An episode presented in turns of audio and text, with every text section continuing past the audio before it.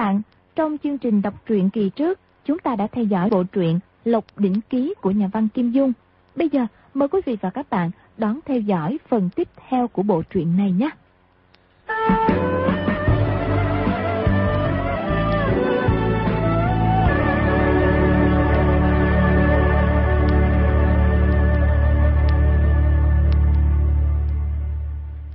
Các phụ nữ la sát ngu dốt trong dân gian tới đó cầu khấn sinh con, giúp ve hạ thể của pho tượng đá, nghe nói rất là linh nghiệm.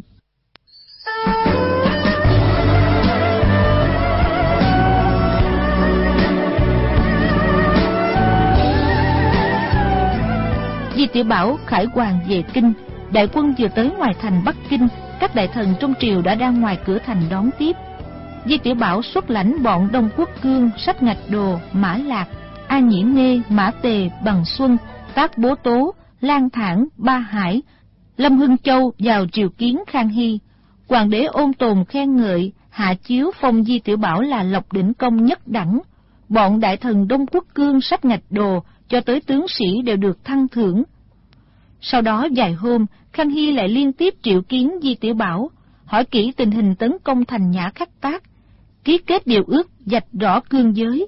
Di Tiểu Bảo cứ theo sự thật tâu trình, hoàn toàn không có chút ý gì khoe khoang. Khang Hy rất vui vẻ, khen y tiến bộ rất nhiều, phong tặng cho bảy vị phu nhân và hai con trai y. Hôm ấy Khang Hy ban yến cho phủ diễn đại tướng quân, Lộc Đỉnh Công Di Tiểu Bảo và các bè tôi có công trong chiến dịch vừa qua. Trong tiệc Khang Hy làm hai bài thơ, các hàng lâm học sĩ trong tiệc đều kính cẩn quạ lại, ca ngợi công đức. Tan tiệc, Di Tiểu Bảo mang các bảo vật ngự tứ, đắc ý nghênh ngang ra khỏi cửa cung, tùy tùng tiền hô hậu ủng dẹp đường về phủ. Chợt nghe cạnh đường có tiếng người kêu lớn. Di Tiểu Bảo, ngươi là thằng cấu tặc dông ơn phụ nghĩa. Di Tiểu Bảo giật nảy mình, lại nghe giọng nói ấy rất quen. Quay đầu lại nhìn, chỉ thấy một đại hán từ mái hiên sấn ra giữa đường, chỉ vào y ngoát miệng chửi lớn. Di Tiểu Bảo, thật thiếu tặc đáng băm dầm ngàn đau muôn kiếm. Rõ ràng là người Hán lại đi đầu hàng mãn thanh, làm nô tài chó săn cho thác đát Người hại chết sư phụ, giết chết anh em. Hôm nay hoàng đế thác đát phong ngươi làm công hầu. Người vinh hoa phú quý, quay vệ sang trọng. Lão tử đao trắng đâm vào đao đỏ rút ra. Chém thằng tiểu tặc ngươi mười bảy hai tám đao. Xem ngươi còn làm được lộc đỉnh công giáp quy công nữa không? Đại hán này nửa người trên cởi trần, ngực đầy lông đen, mày rậm mắt to, dáng vẻ hung dữ, chính là Mao Thập Bát ngày trước đưa Di Tiểu Bảo lên Bắc Kinh. Di Tiểu Bảo còn đang ngẩn ra, đã có mấy mươi tên thân binh sấn lên bao dây. Mao Thập Bát rút đoạn đao ở đùi ra định chống cự, bọn thân binh đã nhất tề động thủ, người kề đao vào cổ, người đoạt đao trên tay, đè y xuống đất trói lại. Mao Thập Bát vẫn không ngớt chửi lớn. Di Tiểu Bảo, thằng Tiểu Tặc, năm xưa lão tử đưa người tới Bắc Kinh, đúng là rất sai lầm. Ta có lỗi với Trần Cận Nam, Trần Tống Đại Chú, có lỗi với các anh hùng hảo hán trong thiên địa hội. Lão tử hôm nay cũng không cần sống nữa, mà muốn cho mọi người trong thiên hạ đều biết rõ Di Tiểu Bảo ngươi là thằng cấu tặc, bán bản cầu dinh, quên ơn phụ nghĩa. Ngươi chỉ muốn thăng quan phát tạc, làm chó săn cho hoàng đế thất đát. Đám thân binh giả vào miệng y, nhưng y thủy chung vẫn chửi mắng không ngớt. Di Tiểu Bảo vội quát đám thân binh ngừng tay, không được lỗ mãn. Một tên thân binh lấy khăn tay ra nhét vào miệng Mao Thập Bát. Mao Thập Bát vẫn ư ử không ngớt, chắc là vẫn không ngừng chửi mắng. Di Tiểu Bảo sai thân binh. Mang người này về phủ canh giữ cẩn thận, đừng làm khó y, đem rượu thịt chơi ăn uống, lát nữa ta sẽ đích thân thẩm vấn. Di Tiểu Bảo về tới phủ dọn tiệc trong thư phòng, mời Mao Thập Bát lên gặp, nhưng sợ y lỗ mãn động giỏ, bèn bảo Tô Thuyên và Sông Nhi giả làm tùy tùng đứng hầu bên cạnh. Thân binh áp giải Mao Thập Bát vào, Di Tiểu Bảo sai cởi xiềng khóa cho y, rồi bảo thân binh lui ra. Di Tiểu Bảo tươi cười bước lên đón tiếp, nói. Mao đại ca, lâu quá không gặp, ngươi khỏe không? Ta có gì bọt khỏe chứ không khỏe. Từ khi quen biết thằng Tiểu Tặc và ngươi, vốn là rất khỏe, cũng trở thành không khỏe.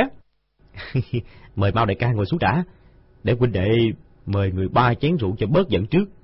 Huynh đệ đắc tội với đại ca chỗ nào, người uống rượu xong, nói ra cũng không muộn. Mao thập bát sải chân bước tới, quát lớn. ta đánh chết thằng tiểu tặc nhà ngươi trước, rồi sẽ uống rượu. Rồi dung nắm tay to bằng cái bát, dù một tiếng đánh vào giữa mặt Di Tiểu Bảo. Tô Thuyền bước mau lên, dương tay trái chụp cổ tay Mao Thập Bát kéo nhẹ một cái, tay phải vỗ xuống đầu Gia Y hai cái.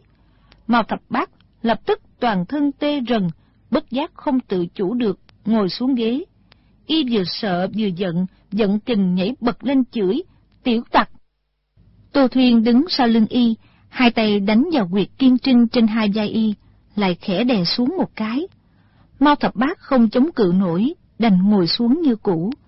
Y thân hình cao lớn, ít nhất cũng phải to gấp đôi Tô Thuyên, nhưng bị nàng võ công cao thâm chế phục, trói tay buộc chân, chỉ đành ngoan ngoãn ngồi xuống, lại càng căm giận, lớn tiếng nói.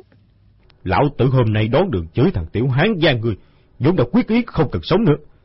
Chỉ muốn làm tất cả người đời biết ngươi hèn hạ vô sĩ, lừa thầy phản bác. Mau đại ca, ta làm việc cho hoàng thượng, là đi đánh người la sát, không phải giết người Hán, không thể nói là Hán gian được. Vậy, vậy, vậy tại sao ngươi giết Trần Cận Đam sư phụ ngươi? Cái gì? Tại sao ta lại giết hại sư phụ ta chứ? Sư phụ ta rõ ràng là bị thằng tiểu tử trịnh khắc sản giết chết mà. Đến bây giờ mà cứ còn chối sao? Trong thánh chỉ của hoàng đế thất đát nói rất rõ ràng. Ờ, trong trong thánh chỉ của hoàng thượng sao sao sao, sao lại nói là ta giết chết sư phụ? Trong lòng mờ mịt, quay đầu nhìn qua Tô Thuyên.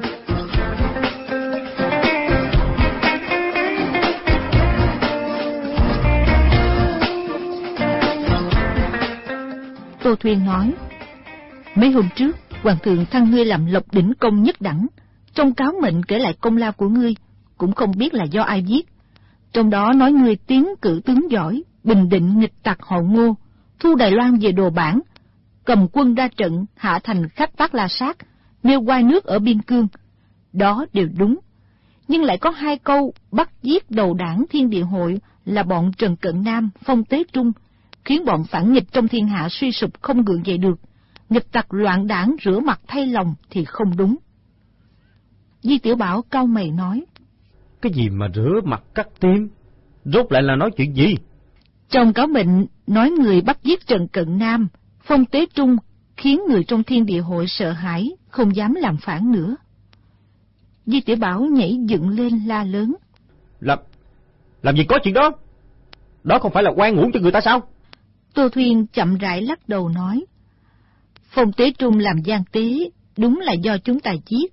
Lời trong thánh chỉ không sai, chỉ thêm ba chữ Trần Cận Nam. Trần Cận Nam là ân sư của ta. Tại tại sao ta lại giết lão nhân gia người chứ? Đạo đạo thánh chỉ ấy của hoàng thượng. À, cô thấy thánh chỉ sao không nói với ta? Bọn ta bàn với nhau là trong thánh chỉ, thừa ba chữ Trần Cận Nam. Nếu ngươi biết được nhất định sẽ không vui. Di Tiểu Bảo biết cái gọi là bọn ta bàn với nhau, chính là bảy vị phu nhân bàn bạc với nhau. Bèn quay nhìn Sông Nhi, Sông Nhi gật gật đầu. Di Tiểu Bảo nói, Mau đại ca, sư phụ ta đích xác không phải do ta hại. Phong Tế Trung là phản đồ của thiên địa hội, y, y lén lúc báo tin cho hoàng đế. Vậy thì ngươi là người tốt chứ gì? Di Tiểu Bảo ngồi phịch xuống mép ghế, nói, Ta sẽ đi phân biện với hoàng thượng, xin y sửa lại, sửa, sửa, sửa lại. Y nói liên tiếp ba chữ sửa lại, nhưng biết Khang Hy nhất định không gì thừa ba chữ Trần Cận Nam mà chịu đưa ra tờ thượng vụ khác, nghĩ thầm. Không biết là thằng cấu tặc nào lắm mà, nói với hoàng thượng là mình hại chết sư phụ. Đối với hoàng thượng thì như vậy là mình trung thành, nhưng vì Di Tiểu Bảo mình còn xứng đáng là con người không? Y trong lòng quẩn bách, đột nhiên qua một tiếng bật khóc kêu lên. Mau đại ca, Thùy tỷ tỷ, Hảo, Hảo Song Nhi, ta không có hại chết sư phụ mà. Ba người thấy Di Tiểu Bảo đột nhiên khóc lớn đều giật nảy mình. Tô Thuyên vội bước qua ôm chặt Giai y, dịu dàng nói. Trịnh khắc sản hại chết sư phụ ngươi trên đảo Thông Ngực, chúng ta đều chính mắt nhìn thấy. Nói xong lấy khăn tay ra lau nước mắt cho y. mau thập bác lúc ấy mới nhận ra tên thân binh võ nghệ cao cường này vốn là phụ nữ, không kìm được kinh ngạc. Di Tiểu Bảo nghĩ tới một việc, nói. mau đại ca, thằng tiểu tử Trịnh Khắc Sản cũng đang ở Bắc Kinh. Chúng ta phải chất vấn y, chắc y không dám chối đâu. Đúng, đúng, chúng ta đi ngay thôi. Vừa nói tới đó, chợt nghe thân binh ngoài cửa lớn tiếng nói. Thánh chỉ tới! Ngữ tiền thị vệ ra tổng quản phụng sắc tuyên chỉ. Di Tiểu Bảo đứng lên ra cổng đón, chỉ thấy Đa Long đã cười hề hề bước vào. Di Tiểu Bảo hướng về phía bắc quỳ xuống, kính cẩn thỉnh an. Đa Long đợi y lạy xong, nói. Hoàng thượng phân phó, muốn bắt tên phản tặc chửi người trên đường để đích thân thẩm vấn. Người... Người ấy à? Huynh đệ bắt y về, đã tra hỏi kỹ càng, té ra là một thằng điên, luôn miệng xưng là Ngọc Hoàng Đại Đế. Thái thượng lão quân ăn nói bậy bạ. Huynh đệ không hỏi được gì, đánh đi một trận no đòn, đã thả y rồi. Hoàng thượng làm sao biết được chuyện này vậy? Thực ra cũng chẳng có gì quan trọng mà. Mao thập bát nghe tới đó không nhịn được nữa, đập mạnh lên bàn một cái. Chén bát tung lên, rơi xuống đất loãng xoảng dở nát, lớn tiếng chửi. Như tiểu bảo, ai là thằng điên? Người chửi hoàng đế thắt đát trên đường hôm nay chính là lão tử. Lão tử ngàn đau muôn kiếm cũng không sợ. Chẳng lẽ lại sợ hoàng đế thắt đát? Di tiểu bảo ngấm ngầm kêu khổ, chỉ mong qua mặt được Đa Long sẽ lập tức thả Mao thập bát ra. Nào ngờ y hoàn toàn không hiểu ý mình bao che cho lần này, lại công nhiên nhục mạ hoàng thượng như thế. Mao thập bát cho dù quả thật có 18 cái đầu cũng không giữ được. Đa Long thở dài một tiếng, nói với Di Tiểu Bảo. Huynh đệ, người đối đãi với bạn hữu trên giang hồ rất có nghĩa khí, ta cũng rất khâm phục. Chuyện này ngươi đã làm hết sức, tính ra cũng đã trọn nhân trọn nghĩa rồi. Chúng ta đi thôi.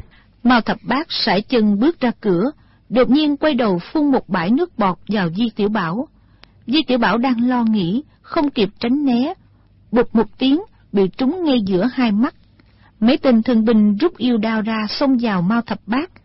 Di Tiểu Bảo xua xua tay, buồn rầu nói. Được rồi, đừng làm khó y. Bọn thuộc hạ Đa Long dẫn theo lấy khóa tay ra, khóa tay Mao thập bát lại. Di Tiểu Bảo nghĩ thầm. Hoàng thượng đích thân thẩm vấn Mao thập bát, hỏi chưa tới ba câu là nhất định kéo y ra chém đầu. Mình phải lập tức tới gặp hoàng thượng. Bất kể thế nào, cũng phải nghĩ cách cứu người. Ta muốn đi cầu kiến hoàng thượng để bẩm rõ nội tình. Đừng để hán tử thô lỗ này xúc phạm hoàng thượng.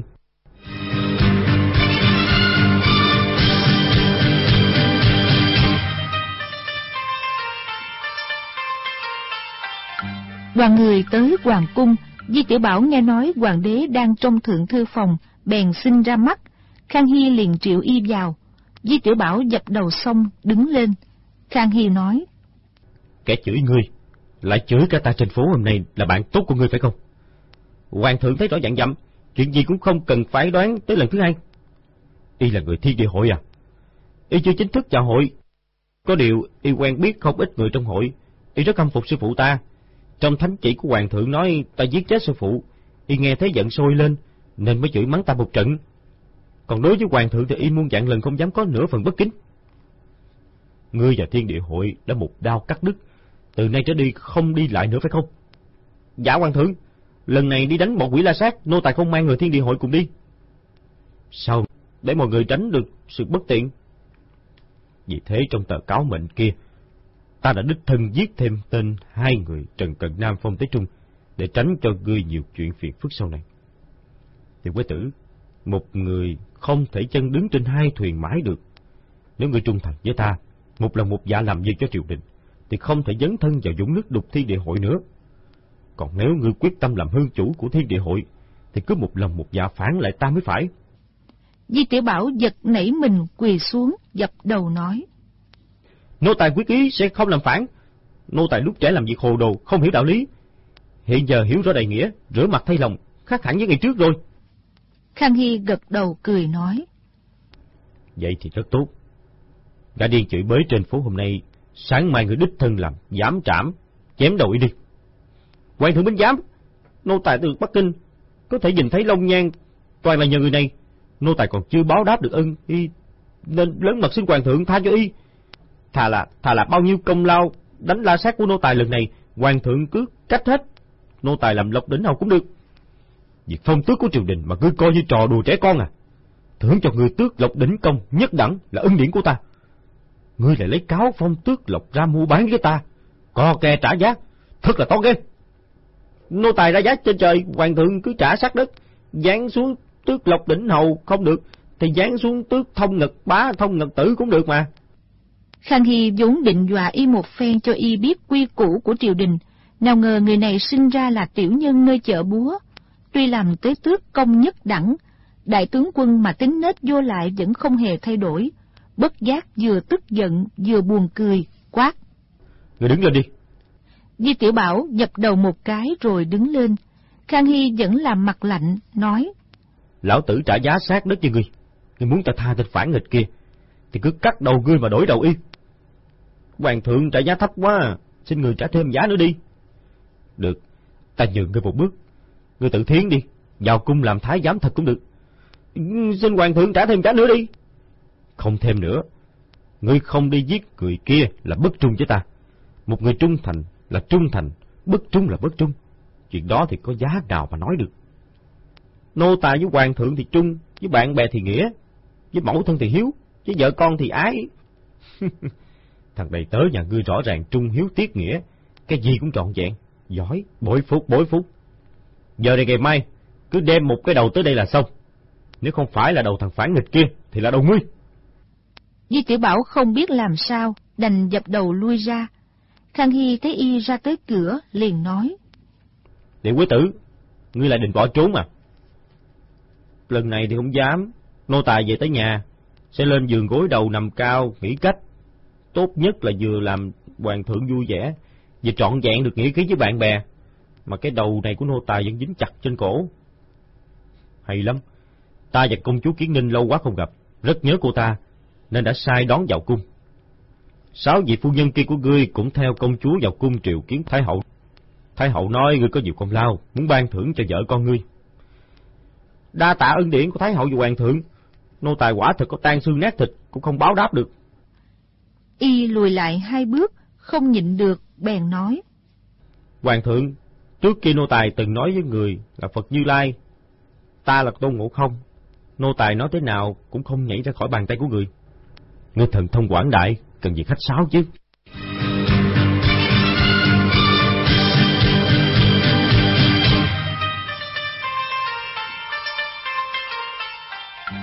Di Tiểu Bảo ra khỏi thượng thư phòng, bất giác thở dài một hơi, nghĩ thầm. Hoàng thượng giữ hết bảy người vợ, ba đứa con của mình. Cho dù mình bỏ trốn cũng không bỏ đi được. Đi tới hành lang, thấy Đa Long bước tới đón, cười nói. Quế huynh đệ, Thái hậu triệu kiến phu nhân công tử, tiểu thư của ngươi, nhất định sẽ ban thưởng rất nhiều, xin chúc mừng ngươi. Nhờ phúc của ngươi, nhờ phúc của ngươi. Trước lúc huynh đệ mang quân xuất chinh có dặn ta đòi nợ giúp, đến nay đã đòi được bảy tám phần, gần thiếu hai trăm sáu mươi mấy vạn lượng bạc, khi trở về ta sẽ đưa tới quý phủ. Đa đại ca bản lĩnh không nhỏ nghe, đã đòi được bấy nhiêu. Thằng tiểu tử trịnh các sản hại chết sư phụ ta, đến nay vẫn còn là ta rất đau đầu. Hôm nay thằng điên kia trên phố chửi người, há chẳng phải do trịnh các sản gây ra tai họa sao? Đại ca, xin ngươi mang theo nhiều người, chúng ta tới đòi nợ. Đa Long nghe nói lại tới trịnh phủ đòi nợ, đó là chuyện vui vẻ hạng nhất.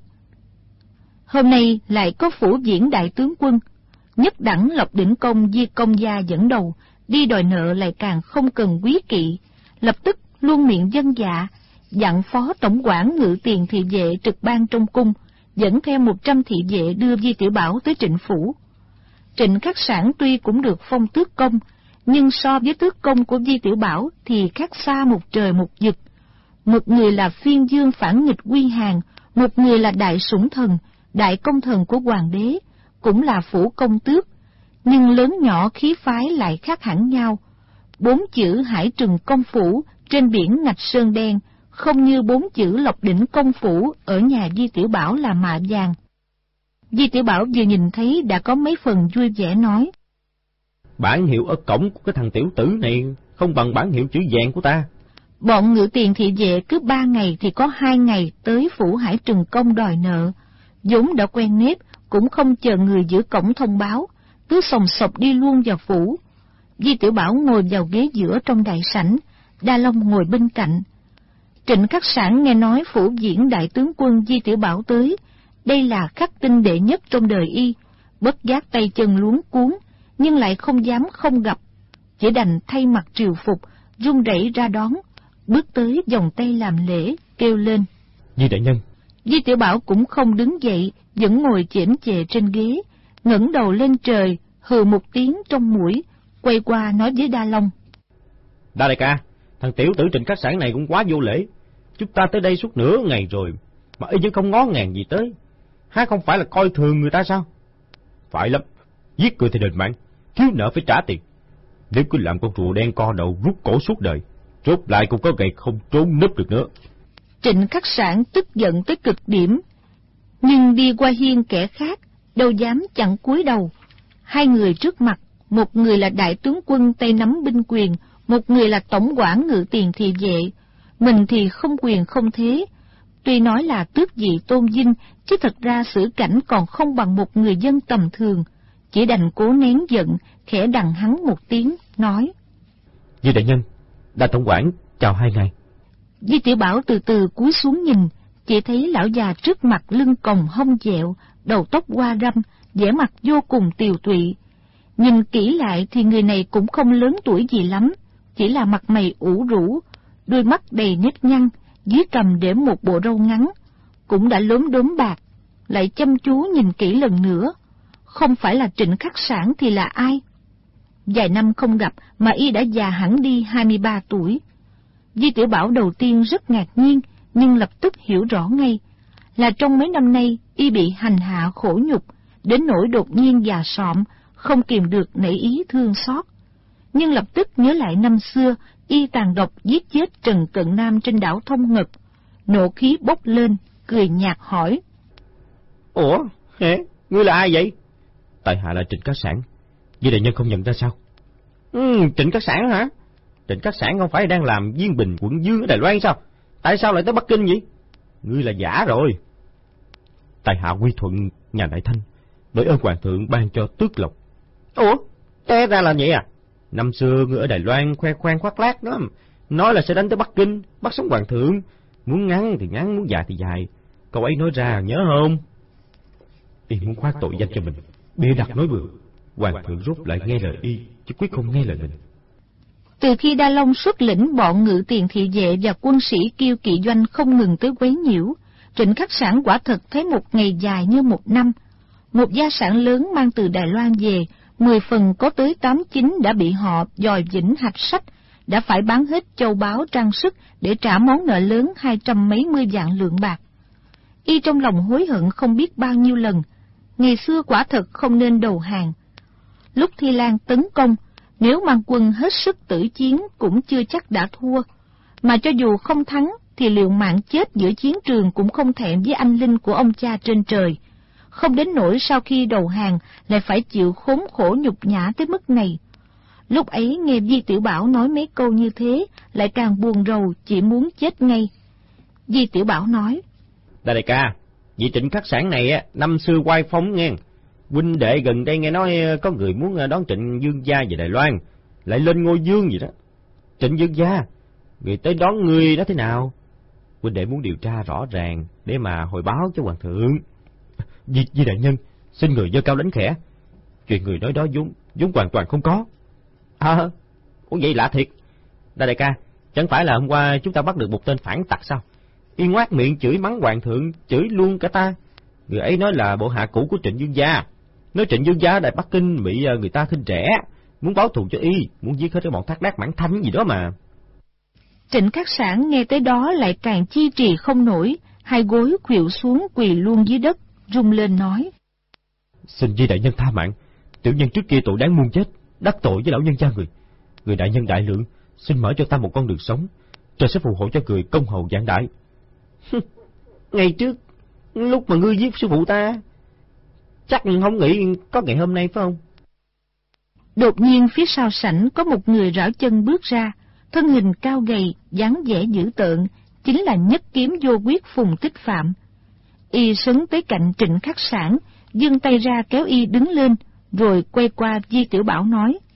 Năm xưa giết chết Trần Cận Nam toàn là chủ ý của ta, không liên quan gì tới trịnh gia.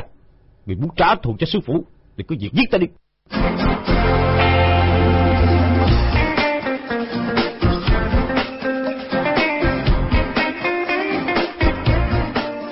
Di Tiểu Bảo đối với Phùng Tích Phạm vốn mười phần sợ sệt, thấy y dáng vẻ hung hăng dữ tợn, bất giác co rúm người trên ghế, rung lên nói. Ngươi, ngươi, ngươi, ngươi định đánh đánh người hả? Đa Long nhảy bật dậy quát. Người đâu? Liền có hơn 10 tên thị vệ cùng sấn tới dây chặt Phùng Tích Phạm. Di Tiểu Bảo thấy bên mình người đông thế mạnh mới yên tâm, cao giọng nói. Người này ở giữa kinh đô mà dám hành hung, bắt đó. Bốn tên thị vệ cùng dương tay ra chụp vào vai Phùng Tích Phạm. Phùng Tích Phạm cũng không chống cự, lớn tiếng nói. Bọn ta quy phạm triều đình, hoàng thượng phong cho trịnh công gia là hải trừng công, phong ta là trung thành bá. Hoàng thượng còn nói tất cả chuyện cũ bỏ hết, không nhắc tới được. Vì đại nhân người muốn giả công làm tư, du cáo người tốt, bọn ta chỉ còn cách tới trước mặt hoàng thượng để phân biệt cho rõ ràng thôi. Ngươi mà là người tốt, ha? Té ra nhất kiếm vô quyết Phùng Đại Nhân là một người rất rất tốt. Đúng là chuyện hôm nay ta mới nghe thấy lần đầu nghe. Sau khi bọn ta tới Bắc Kinh yên phận giữ mình, trước đây không gặp người ngoài, cũng không dám phạm vào nửa điều cấm kỵ. Các vị thị vệ đại nhân này không ngừng tới đây chia tay đòi tiền, bọn ta khuynh gia đảng sản để đáp ứng. Chuyện đó cũng chưa đáng gì. Vì đại nhân, vì muốn khoát bừa tội danh cho người ta, hoàng thượng sáng suốt thấy rõ muôn chậm, chỉ e không phải tùy ý người đâu. Người này có kiến thức, có can đảm, hơn xa trịnh khắc sản. Sang sản nói mấy câu ấy khiến Di Tiểu Bảo nhất thời cũng khó biện bác. Nghĩ thầm hai người bọn họ là hàng thần Đài Loan, nhưng đã được triều đình phong tước. khinh rẻ cố nhiên không khó. Nhưng nếu muốn đánh đổ họ thật, thì Hoàng thượng chỉ cần hỏi vài câu là sẽ biết rõ ngay lập tức. Hoàng thượng đoán được là mình trả thù cho sư phụ, thì nhất định sẽ xử tội. Y trong lòng đã sợ sệt, nhưng ngoài miệng vẫn cứng cỏi nói. Hôm qua bọn ta bắt được một tên phản tạc. Chính miệng y nói là muốn đón trịnh dương gia về Đài Loan, chẳng lẽ còn là giả sao? Hai người ấy mở miệng nói bừa, kể tới làm gì? Xin chi đại dân đưa người đó tới đây, bọn ta sẽ lên bộ hình đối chất. Ngươi muốn đối chất hả? Vậy thì tốt, rất hay, rất quan quát, rất là tưng tưng. Trịnh Dương gia, số tiền ngươi nợ ta rút lại lúc nào sẽ trả xong vậy? Phùng Tích Phạm nghe Di Tiểu Bảo nhìn phải nhìn trái, nói qua chuyện khác, xem mặt, xét sắc, đoán là y sợ bị hoàng đế biết được. Nghĩ thầm chuyện đã tới bước này, bèn định lớn mật làm ầm lên với hoàng đế. Hoàng đế tuy còn nhỏ tuổi, nhưng mười phần anh minh. Chuyện phải trái đen trắng nhất định có thể nhận ra. Nếu không nhân cơ hội này để dứt khoát một lần, trở đi sẽ chịu lụy vô cùng. Quả thật là bị thằng tiểu tử họ Di này bức ép tới mức không sao nhường nhịn được nữa. Chó cùng cắn dậu, người cùng làm ẩu. Người ép ta tới mức phải đưa cổ vào trồng thì mọi người liều mạng với nhau một phen. Y tâm ý đã quyết, liền nói.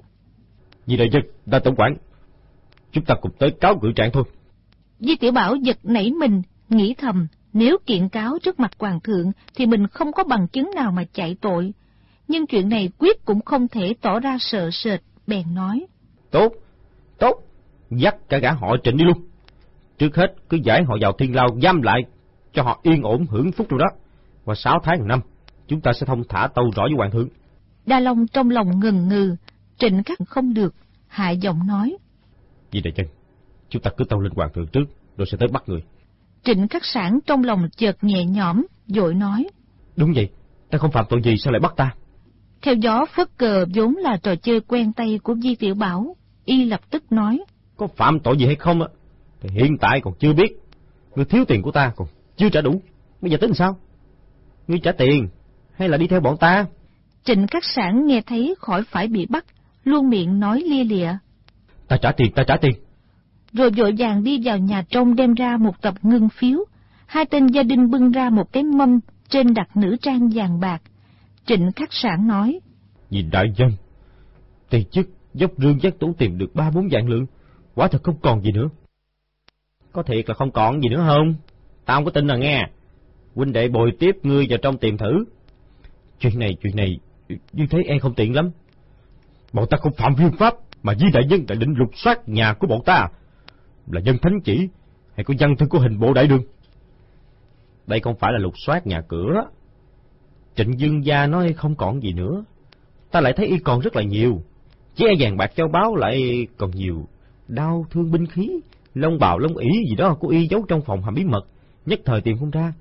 Mọi người đi giúp tìm y thôi mà. Ta, ta làm sao dám cất giấu đau thương võ khí, lông ỉ lông bào gì gì. Mà nói lại, tuy chất chỉ là chỉ là tước công, cách gọi dương gia ấy thật ngàn vạn lần không dám nhận. Đa đại ca, nhờ ngươi đếm qua xem mà tất cả có bao nhiêu tiền. Đa Long và hai tên thị vệ đếm số ngân phiếu, nói. Ngân phiếu có tất cả ba dạng bốn ngàn, ba mươi lượng bạc, còn có một mớ nữ trang không biết đáng giá bao nhiêu. Di Tiểu Bảo đưa tay vào mớ nữ trang xốc xáo vài cái, nhặt một chiếc thoa hình chim phượng lên, kinh sợ nói. Chà, người ta đại ca, đây là vật phạm và cấm lệnh rồi đó. Hoàng thượng là rồng, chánh cung nương nương là phượng. Đó tại tại tại sao dương phi của trịnh dương gia cũng cai quá phượng, phượng thoa vậy? Di đại dân, người bút tìm xương trong trứng gà. Họ phùng ta hôm nay liêu mãi với ngươi. Các cửa hiệu bán vàng bạc nữ trang trong khắp thiên hạ có nhà nào không có phượng thoa? Nữ quyền nhà các quan trong thành Bắc Kinh, người nào không cài phượng thoa? À, à té té ra Phùng Đại Nhân đã thấy hết nữ quyến nhà các quan trong thành Bắc Kinh. Ờ, vậy ngươi nói thái thái tiểu thư nhà nào là xinh đẹp nhất vậy? Lợi hại lợi hại nghe. Nhìn thấy hết nữ quyến của bao nhiêu người như vậy thiệt nhãn phúc không nhỏ đâu. Dương phi của Khang Thân Dương, tiểu thư của đại nhân Minh Châu thượng thư bộ binh, ngươi đều thấy qua hết rồi phải không? Phùng Tích Phạm giận tới mức không nói được ra lời, trong lòng quả thật cũng sợ sệt, biết gã thiếu niên này chơi thân với nhiều người quyền quý trong triều. Nếu lại đem câu vừa rồi thêm mắm dặm muối nói ầm lên ra ngoài, thì mình không gặp rủi ro không xong. Trịnh khắc sản khom người vái lia lịa, nói. Di đại nhân, tất cả mọi việc xin người khoan dung, thì chức năng nỉ người mà. Di Tiểu Bảo thấy mấy câu vừa rồi khiến Phùng Tích Phạm khiếp đảm không dám lên tiếng, theo gió phất cờ như thế là đủ, bèn cười ha hả nói. Đa đại ca, thể diện của huynh đệ so với ngươi còn thua xa. Đa đại ca tới đòi nợ lấy được hơn 200 vạn lượng bạc, mà huynh đệ đích thân xuất mã chỉ được có chút này à. Quả thật tiên chức trong nhà không còn gì, chứ quý không dám, quý không dám chay nợ không trả. chúng ta đi thôi, đợi qua 10 bữa nửa tháng nữa. Trịnh Dương gia chở vàng bạc từ Đại Loan tới á, thì tới đòi nợ là được. Nói xong đứng lên, bước ra khỏi sảnh. Phùng Tích Phạm nghe lời lẽ của Di Tiểu Bảo câu nào cũng du hãm trịnh khắc sản, mưu đồ chuyện bất pháp, dẫn câu kết với bộ thuộc cũ ở Đài Loan. Đó là tội diệt tộc. Nếu không phân biện cho rõ ràng thì suốt đời sẽ bị đè nén, khó mà làm người, bèn cao giọng nói. Bọn ta dân lệnh giữ phép, không dám đi ngang về tắt nửa bước. Những lời mà Di Đại Nhân và đa tổng quản nói ở đây hôm nay, bọn ta sẽ đâm mười mười lăm tấu rõ với hoàng thượng. Nếu không thì trời đất tuy rộng lớn, bọn ta cũng không có đất đứng chân đâu. Cần đất đứng chân hả? Có chứ, có chứ. Trịnh Dương Gia và Phùng Tướng Quân trở về Đài Loan, đó không phải là một mảnh đất đứng chân rộng lớn sao? Hai người các vị cần bàn đại sự đứng chân. Nè, bọn tao không có quấy rầy nữa nghe. Kiếu à! Nói xong kéo tay Đa Long, nghênh ngang ra cửa.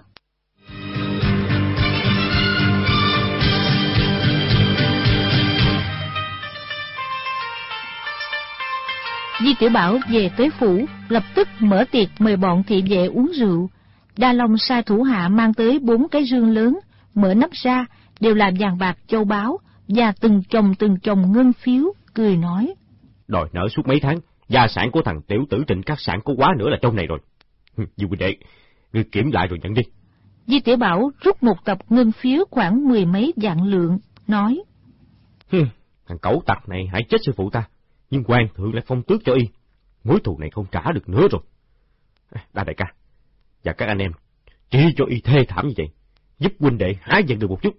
Sư phụ ta không có gia quyến. Huynh đệ lấy số tiền này sai người tới Đài Loan, dựng một ngôi từ đường thật lớn để thờ cúng sư phụ ta. Còn bao nhiêu thì xin đại ca và các anh em cứ chia nhau thôi. Ê, nè, không được, không được. Đây là tiền trên khách sản thiếu huynh đệ. Ngươi chỉ cần sai dạy tên thân binh hàng ngày tới cửa đòi nợ cũng không sợ gì y không trả. Bọn ta được ngươi sai xử làm giúp một việc nhỏ, mọi người đều là người mình cả, tại sao lại đòi tiền ngươi? Không giấu gì đại ca, gia sản của huynh đệ đã nhiều tới mức không sao tiêu hết. Bạn bè tốt có tiền thì mọi người cũng tiêu, còn phân biệt của người này người kia làm cái gì? Nhưng Đa Long nói thế nào cũng không chịu nhận, hai người cãi nhau đỏ mặt tía tai.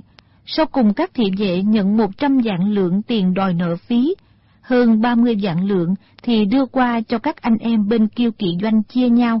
Số còn lại Đa Long đích thân cầm lên mang vào nội đường của Di Phủ. Bọn thị vệ kể cả số đang trực ban trong cung cùng chia, thì mỗi người được vài ngàn lượng bạc. Ai cũng vô cùng cao hứng. Cơm no rượu say rồi, bèn mở sòng bạc lớn chơi bài cẩu, gieo xúc sắc trong qua sảnh phủ công tước. Đã là anh em tốt, thì Di Tiểu Bảo gieo xúc sắc cũng không dở trò. Đánh bạc đến canh hai, Di Tiểu Bảo nhìn Đa Long nói. Đa đại ca, huynh đệ còn muốn làm phiền ngươi một chuyện. Đa Long đánh bạc đang may, tâm tình khoan khoái, cười nói.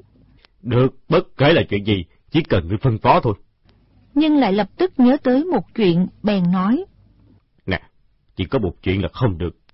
Thằng điên chửi người trên phố kia thì hoàng thượng đã dặn ta phải canh giữ nghiêm ngặt. Sáng mai sẽ do ngươi làm giám trảm.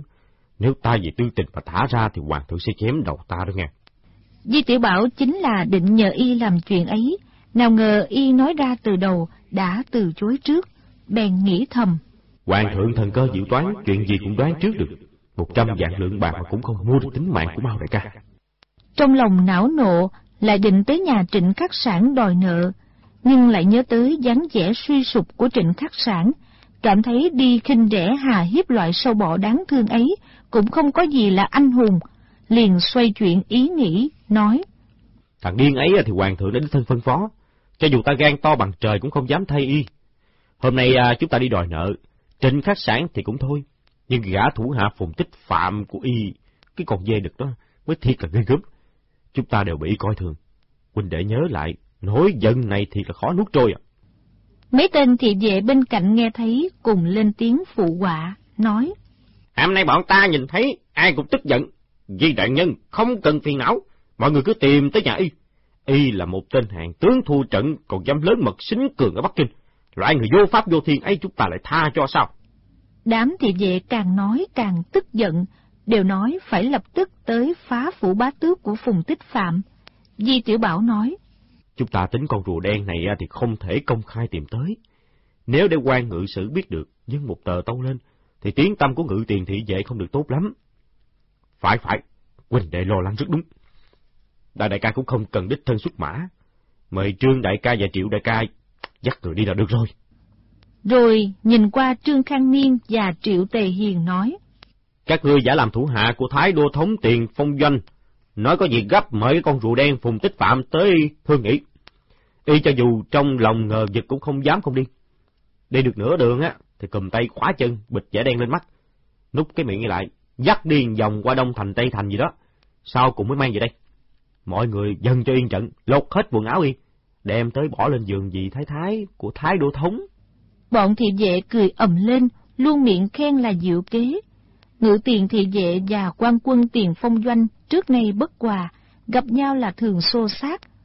Đồ thống tiền phong doanh vốn là A Xích Tế. Hôm trước bị Di Tiểu Bảo dùng kế giam vào thiên lao. Về sau tuy được thả ra, nhưng Khang Hy trách y vô dụng, làm việc bất lực nên đã cách chức. Đồ thống hiện nay họ Thái.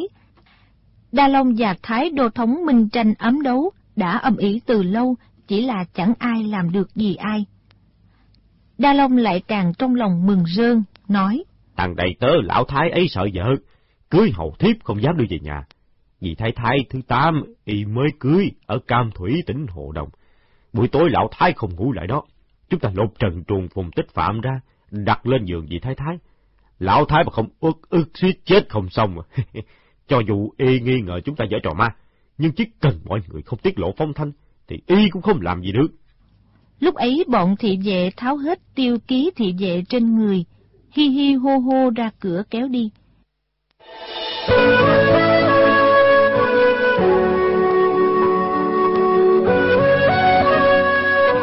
Di Tiểu Bảo và Đa Long uống rượu ngồi chờ trong sảnh. Thân binh thủ hạ của Di Tiểu Bảo không ngừng đi nghe ngóng tin tức về báo. Bọn thị vệ đã tới trước cổng phủ Trung Thành Bá, tự xưng là người của tiền phong doanh, gõ cửa cầu kiến. Phùng Tích Phạm ra đón vào, định mời bọn thị vệ uống trà.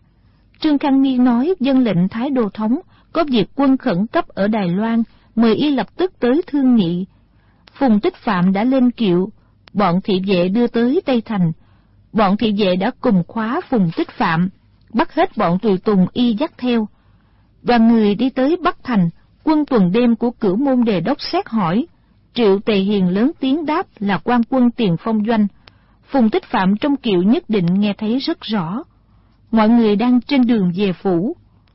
Qua khoảng thời gian tàn một nén hương, bọn thị vệ giải phùng tích phạm vào. Trương Khang Niên lớn tiếng nói. Khải bẩm thay đô thống, đã giải phạm quan phùng tích phạm tới. Di Tiểu Bảo nắm chặt tay, ra hiệu đánh thật tàn nhẫn. Bọn thị vệ quát. Phạm quan phùng tích phạm, câu kết cho bọn phản nghịch, mưu đồ làm việc bất pháp. Thái đồ thống có lệnh tra khảo thực năng. Rồi lập tức quát tháo sấn vào y, tay đấm chân đá. Phùng tích phạm võ công cực cao, tính nết cũng mười phần cơ cảnh. Lúc bọn thị vệ giả mạo là quan quân tiền phong doanh tới mời y, y đã nhìn thấy đường lối không đúng. Nếu muốn chạy trốn thì bọn thị vệ tuy đông người cũng quyết không sao bắt được. Nhưng y sau khi đầu hàng được phong tước bá, nghĩ cho dù đối phương có ý làm hại, nhưng hoàng đế anh Minh sẽ phân biện được. Nếu mình lại trốn chạy thì không khỏi bị khép vào tội danh sợ tội bỏ trốn. Từ đây tước lộc tôn dinh kể như trôi theo dòng nước, nên hoàn toàn không hề chống cự. Chỉ vì tham luyến giàu sang mà đến nỗi thân là cao thủ võ công trên đời lại bị bọn thị vệ đánh cho chết đi sống lại. Nhìn thấy y, miệng mũi máu chảy, nội thương rất nặng. Di Tiểu Bảo vô cùng khoái trá. Mối thù giết hại sư phụ đã trả được non nửa, nếu đánh nữa thì y sẽ chết. Bèn xua tay ra hiệu ngừng lại, sai thân binh lột hết quần áo của y, cho y vào một cái bao nỉ. Lúc ấy Phùng Tích Phạm hơi thở thoi thóp, đã bất tỉnh nhân sự rồi. Đa Long cười nói. Tới nhà vị thái thứ tám của lão thái thôi. Tốt nhất là cũng lột hết quần áo vị thái thái thứ tám của lão thái ra, trói hai người vào nhau. Bọn thị vệ rất vui vẻ, khen hay ầm ĩ. Đà Long muốn thấy dì thái thái thứ tám của thái đô thống lột hết quần áo thì ra sao, bèn nói. Lần này thì ta chỉ huy. Đoàn người giác phùng tích phạm đang định xuất phát, chợt hai tên thân binh sải chân chạy mau vào bẩm với Di Tiểu Bảo. Bẩm Di Tức Cha, nhà ngoài của Thái Đô Thông ở Cam Thủy tỉnh Hồ Đồng đang ầm ĩ lông trời lở đất, có người đánh nhau. Bọn thị vệ giật nảy mình đều nghĩ. Sao lại tiết lộ phong thanh ra được? Thái Đô Thông đã có phòng bị. Chà, chuyện này đủ rõ thôi. Nè, ai đánh nhau vậy? Tám người bọn tiểu nhân dân lệnh đại nhân do thám ở trước sau Cam Thủy tỉnh Hồ Đồng, chặt thấy một đội nương tử quân, tất cả hơn ba mươi người. Cái gì mà nương tử quân? Bẩm đại nhân, đại đội người này toàn là phụ nữ bàn chân to, người cầm chày giá tiêu, người cầm thước may áo, người cầm then cửa đòn gánh xông vào nhà ngoài của Thái Đô Thống, ầm ầm chát chát đập phá loạn lên, lôi một nương tử nhỏ không còn xinh đẹp ra, lấy roi ra đánh túi bụi. Chà, chuyện này mới là kỳ quái nè, đi thám thính lại coi. Hai tên thân binh dân dạ bước ra. Tiếp đó toán thám tử thứ hai về báo. Bẩm đại nhân, Thái Đô Thông cưỡi khoái mã, đã tới Cam Thủy tỉnh Hồ Đông. Ít phen này thì lão Thái chịu khổ rồi. đại ca, người mau xuất lãnh người ngựa tới đó khuyên can. Phen này lão Thái bị ngươi túm được biếm tóc. Bảo đảm tiền phong doanh của y từ nay trở đi, không dám đối đầu với ngự tiền thị vệ chúng ta nữa đâu. Đa Long được y một câu thức tỉnh, trong lúc cảm mừng giơ tay đập mạnh vào trán mình một cái, cười nói. Ta lại ngu ngốc như thế à? Cơ hội tốt thế này mà không biết nắm lấy. Các anh em, mọi người đi xem nhiệt náo đi. Rồi xuất lãnh bọn thị vệ chạy mau tới cam thủy tỉnh Hồ Đồng.